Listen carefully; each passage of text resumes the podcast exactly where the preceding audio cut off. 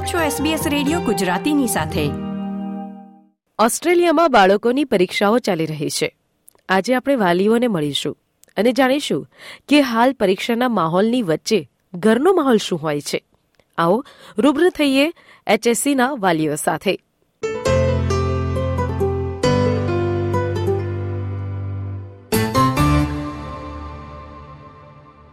મારી સાથે જોડાઈ ગયા છે સિડનીથી રશ્મિબહેન પટેલ.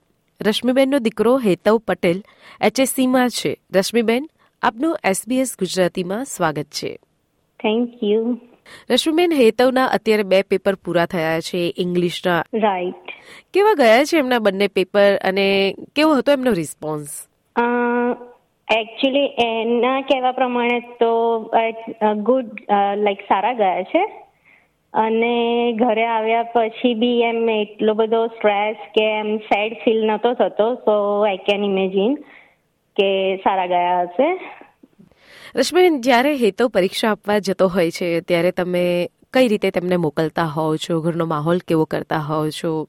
અને કેવી રીતે તેમને હૂફ મળે તેવી વાતો કરતા હોવ છો? આપણે જે તે એક્ઝામના દિવસની જ વાત કરીએ, તો એક તો હું સૌથી પહેલા એવું પ્રિફર કરું કે એને બહુ શાંતિથી ઉઠાડું એટલે મીન્સ અમુક ટાઈમ કેવું થાય કે સ્કૂલે જવાનું મોડું થઈ ગયું હોય તો આપણે થોડું અવાજ મોટો થઈ જાય ને એવી રીતના ઉઠાડતા હોઈએ. પણ ટ્રાય કરું કે થોડો વહેલો, વધારે જ વહેલો લાઈક એણે કહ્યું હોય કે મમ્મી મને સાત વાગે વેકઅપ કરજે, તો હું ટ્રાય કરું કે દસ મિનિટ એને પહેલાં જવું અને શાંતિથી ઉઠાડું. અને પછી એટલે શું પેલું એકદમ આપણે આમ જલ્દીથી ઉઠીએ ને તો અમુક વાર માઇન્ડને અસર થતી હોય છે કે હા કંઈક થઈ એટલે મીન્સ મોડા થઈ ગયા કે શું થઈ ગયું એમ. રાઈટ તો ટ્રાય કરું કે શાંતિથી ઉઠાડું એને જસ્ટ બ્રીફ કરું કે આટલા વાગ્યા છે પણ ટેક યોર ટાઈમ અને ઉઠી જા શાંતિથી. અને તું આવી જા અને મને કહી દે કે બ્રેકફાસ્ટમાં તારે શું ખાવું છે શું નહીં તારે કેટલા એટલે પછી પૂછી લઉં કે કેટલા વાગે નીકળવું છે તે પહેલાં હું બધું પ્રિપેર કરી દઉં એની જરૂરિયાત પ્રમાણે.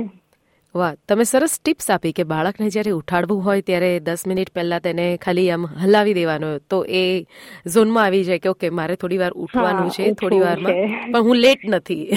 હા અને પેલું અમુક વાર આપણને બી એવું થાય કે ક્યારેક અચાનક જાગી જઈએ ને તો માઇન્ડ આમ તરત જ વેકઅપ થઈ જાય ને, તો આપણી બોડીને અસર કરે અને જાણે એવું થઈ જાય કે હા કંઈક થઈ ગયું છે એમ. શોક લાગી જાય એક ટાઈપનો સો આઈ પ્રિફર કે એ રિલેક્સથી ઉઠે તો એનું માઇન્ડ બી શાંત રહે અને હું એને બસ જો એ રેડી થઈને જો નીચે આવે એવું ફટાફટ હું એને બ્રેકફાસ્ટ આપી દઉં. પછી બ્રેકફાસ્ટ કરતો હોય ત્યારે પૂછી લઉં કે આજે શું છે, કેવી રીતનું છે પેપરમાં શું શું આવવાનું છે. એટલે મને કે, મમ્મી, એ કહેશે હશે? પછી રીડિંગ ફાઇવ રીડિંગના ટોપિક છે એમાંથી મારે આન્સર ને એવું લખવાનું હશે. અને મને પહેલેથી એના હેન્ડરાઇટિંગ બહુ સ્મોલ છે. સારા છે પણ બહુ સ્મોલ એમ.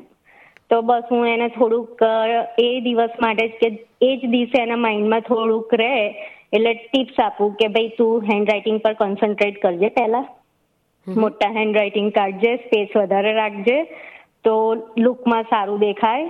પેપર સ્ટાર્ટ કરતા પહેલા બીજું બધું કશું ના વિચારતો, ભગવાનનું નામ લઈ અને સ્ટાર્ટ કરી દેજે અને ટ્રાય કરજે બધા અટેમ્પ કરે અને ઓન ધ ટાઈમ અમુક ક્વેશ્ચનમાં એવું થાય કે બહુ વધારે પડતો આવડતો હોય તો વધારે ટેક ટાઈમ લે.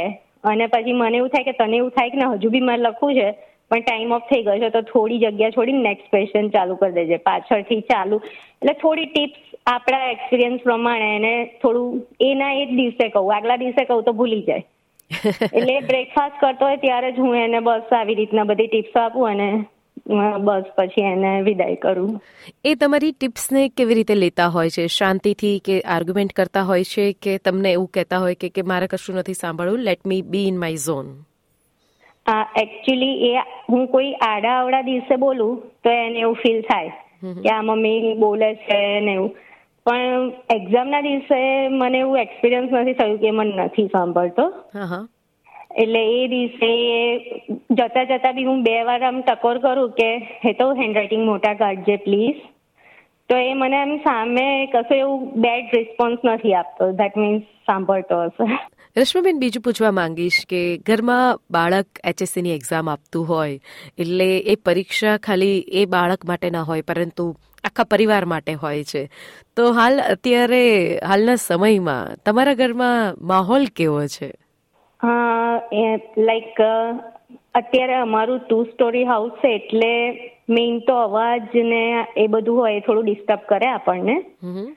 પણ આઈ થિંક ખબર નહીં અત્યારના એટલે હેતવનું તો ભણવાનું એમ એ પહેલેથી એવું છે ને કે એને મ્યુઝિક સાંભળતા સાંભળતા જ ભણવું ગમે છે. એટલે મને એવું લાગે કે એટલું બધું અવાજ મેટર નહીં કરતો. એને પ્લસ ટુ સ્ટોરી હાઉસ એટલે એ એના રૂમમાં જ સ્ટડી કરતો હોય છે. અને હું મોસ્ટ ઓફ ટાઈમ તો હું નીચે હોઉં.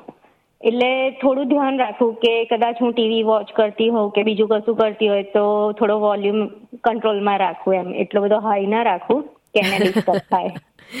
જી. અને તમારા બે બાળકો છે, તો બીજા જે તમારો નાનો દીકરો છે, તે પણ તેને કેવી રીતે હેલ્પ કરતો હોય કે એને ખલેલ પહોંચાડતો હોય છે, કે તેની સાથે પણ તે રમે તો એને આનંદ થતો હોય છે, આ સમય દરમિયાન? એકચ્યુઅલી બે છે એજ ડિફરન્સ છે, પણ ઓલવેઝ બોયઝ બે ફાઇટિંગ તો એ લોકોની ટુ મચ હોય છે. એમાં પણ તો બી મેં, હું આમ એવું માર્ક કરું છું કે હેતવ જેટલી બી વાર એ રૂમથી એટલે મીન્સ બહાર નીકળે ને એના રૂમથી સ્ટડી કરીને કે રેસ કરીને, તો સૌથી પહેલા એની જોડે જ હશે.